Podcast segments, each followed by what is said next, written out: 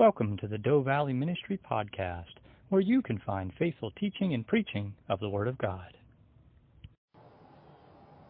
Our scripture reading this morning comes again from the Gospel of Mark, Mark chapter 10, verses 17 to 27.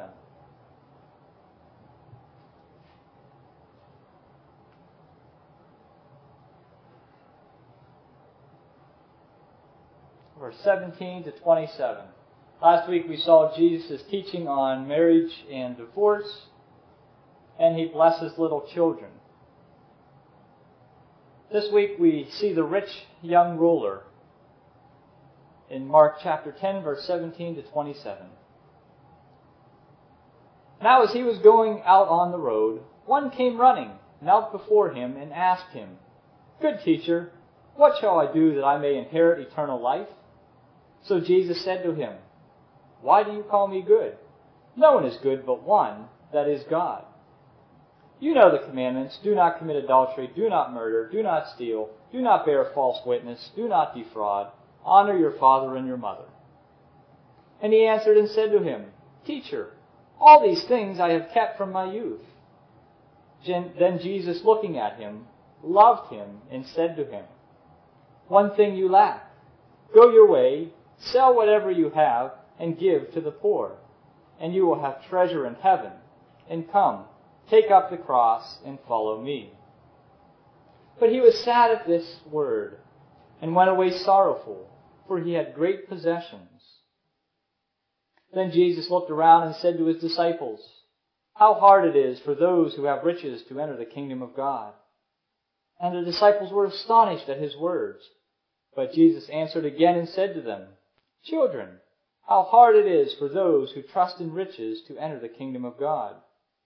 It is easier for a camel to go through the eye of a needle than for a rich man to enter the kingdom of God. And they were greatly astonished, saying among themselves, Who then can be saved? But Jesus looked at them and said, With men it is impossible, but with God, but not with God, for with God all things are possible. This is the word of our Lord.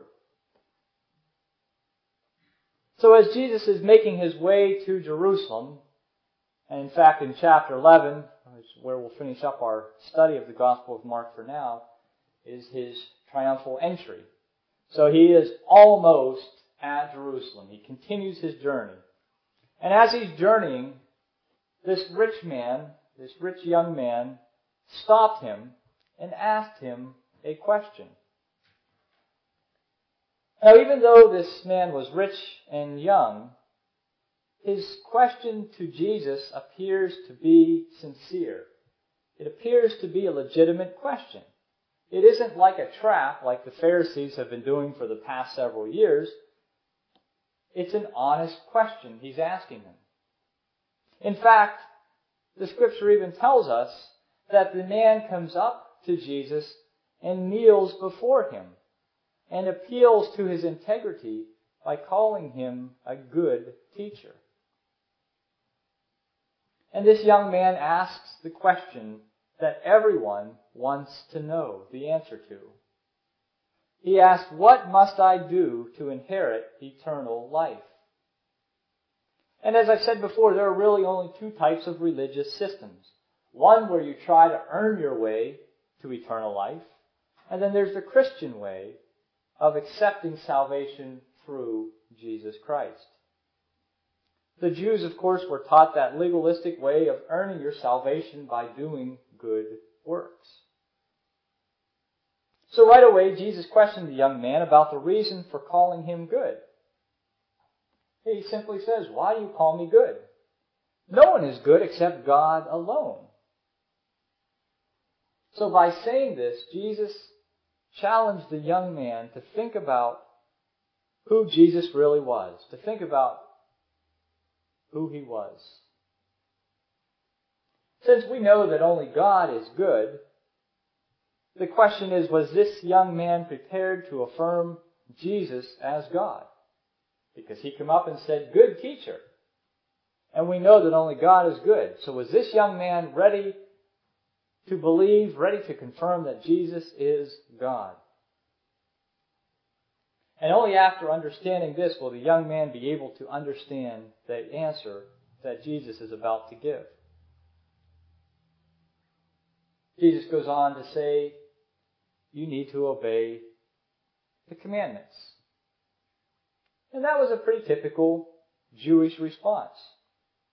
As I said, the Jews were taught that legalistic way of earning salvation by doing good works, and part of that was by obeying the laws.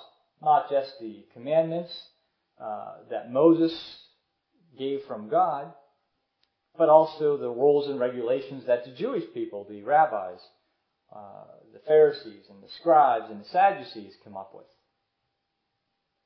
So Jesus says you need to obey the commandments. That was a typical response.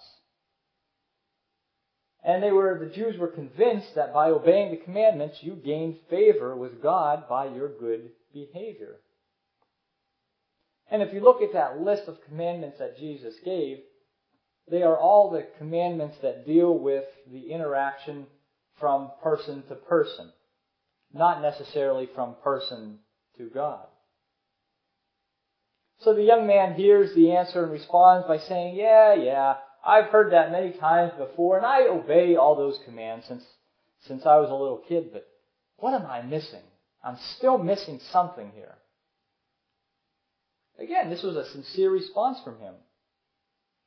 He probably has externally obeyed those commands. He's probably never murdered anyone.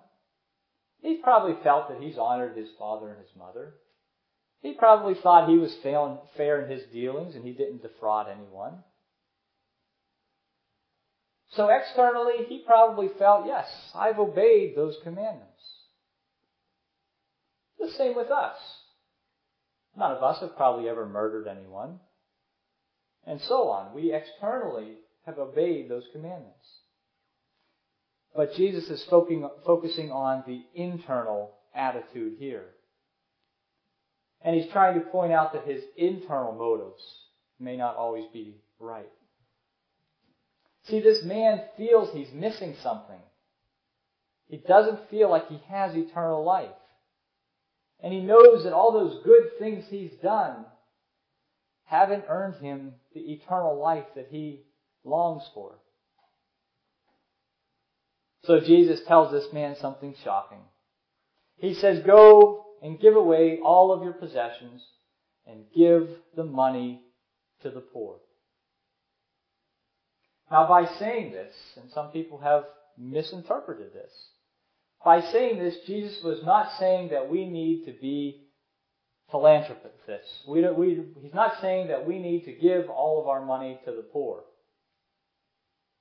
He's also not saying that we need to be living in extreme poverty to get into the kingdom of heaven. He's not saying either one of those things. Rather, Jesus, by saying this, by saying, sell everything you own and give to the poor, he's exposing the man's heart. See, the young man's heart belonged to his possessions. And that's what Jesus was getting at. See, this man thought he was innocent. He thought he obeyed the commandments, but in reality he loved his possessions more than he loved other people. But more importantly, even beyond that, he refused to obey Christ's direct command by simply walking away. Christ told him, sell everything you own, give it to the poor and then come back and follow me. This man didn't do that. He simply walked away. This young man chose the earthly riches instead of obeying God and receiving eternal life and heavenly riches. He would not submit to the lordship of Jesus Christ. He went away sad because the price was too high for him to pay. He loved his possessions. He loved his wealth more than he loved God. Every disciple of Jesus Christ is called to follow him in faith. But sometimes there's obstacles that stand between us and Jesus. And we must remove those barriers in order to be faithful to Him. For this young man, the barrier was money. It was his wealth. For others, it might be our family. It might be our friends. It might be sports. It might be business. But just because the obstacle is different for us, it doesn't make the demand any different. If something is keeping us from following Christ, we need to get rid of it. And make no mistake about it, we live in a materialistic society today, especially here in the United States. But we need to remember that God owns it all. God gives it to us to use for a while, and we're to use what He gives us for His purpose. I know He's put me here for a reason. At this particular time throughout history.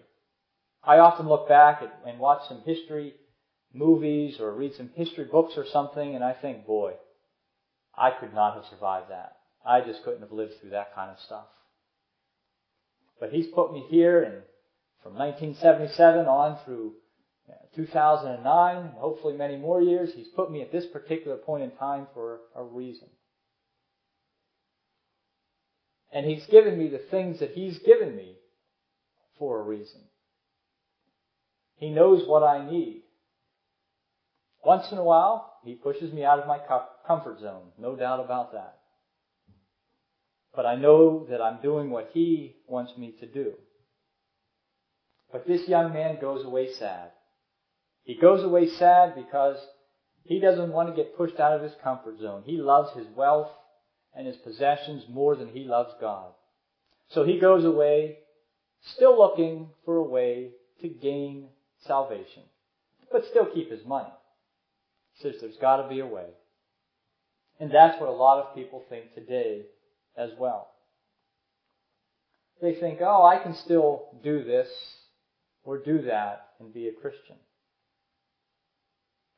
and be saved. But we know that's not how salvation works. We cannot just do something for the church, whether it's, yeah, I'll just send some money once a month to the church and that'll get me in good with God, or, you know, I'll go and I'll work on the church. They, you know, need some work done. I'll clean it for them. I'll cut the grass and, eh, that's all I need. That'll get me into heaven. That's not how it works. We know how it works. In order to be saved, you must receive Jesus Christ as Lord and Savior of your life. And you must make a choice as to where you will focus your time and your attention. Are you going to focus it on earthly pursuits, building up wealth? Or are you going to focus on godly ones? And I'm not saying just focusing on coming to the church and doing stuff for the church all the time having a family and treating your family and raising your family in a Christian manner is a worthy pursuit for God, no doubt about it. Helping your neighbors is a worthy pursuit. Spreading the gospel is a worthy pursuit. Living the gospel is a worthy pursuit. But working six or seven days a week, 10, 15 hours a day just so you can earn more and more money is not a worthy pursuit for God. But as Jesus watches this young man walk away, he turns to his disciples and says how hard it is for the rich to enter the kingdom of God. So after this young man, he, Jesus tells this young man the shocking statement of go and sell everything you own and give to the poor. Jesus turns around, looks at his disciples, and tells them another shocking statement. How hard it is for the rich to enter the kingdom of God. See, the Jews believed that wealth was a gift from God.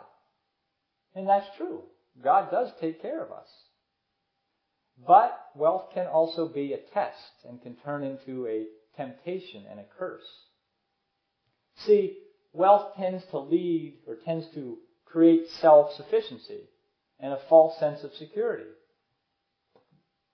And this often leads people with a lot of wealth to believe that they don't need God or they don't need the things that He provides for them because we've already got a big bank account. I've got enough money. I don't have to worry about God providing stuff for me. I've got money to buy it. I can live my life however I want. And that's what the Jews believed at the time as well. Uh, they believed that wealth came from God, so if you were rich, you must be a godly person. So the crowd asks, Who then can be saved? Well, we know the answer to that question too. We aren't saved by our works. We must abandon all that stands between us and Jesus. We need to trust God alone and in Him completely. Salvation is truly God's gift to us through faith. What a, what a wonderful story this is we see in this gospel this morning. And what a simple story it is. A man comes to Jesus looking for the answer to eternal life, but he goes away sad because he doesn't want to pay the price.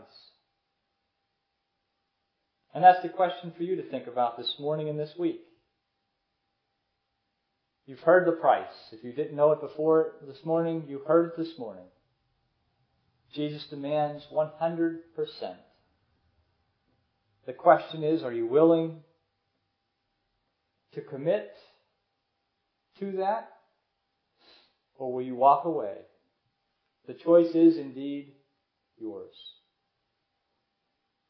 Eternal life is more than simply eternal existence. It's a different quality of life.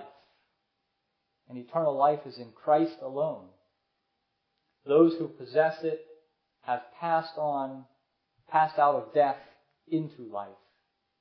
They've died to sin and are alive to God.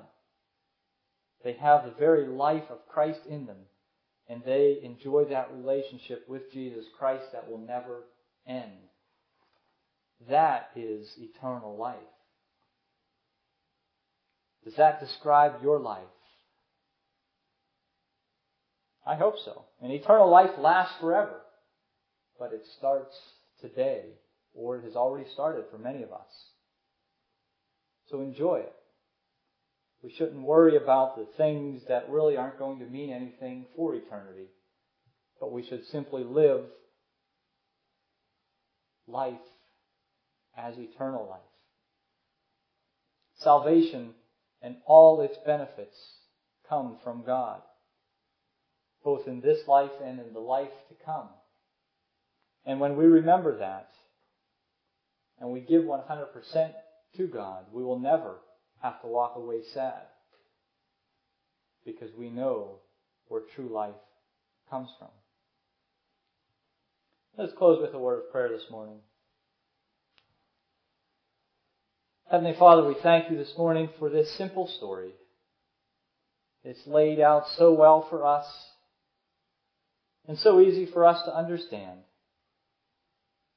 Help us to follow through with our commitment to you and not walk away from you like this young man did. Strengthen us to keep our material possessions and wealth in check and help us to remember where it all comes from in the first place. And help us to use what you have given to us for your honor and for your glory. We thank you for eternal life that comes through Christ. Help us to enjoy that today and every day. Amen.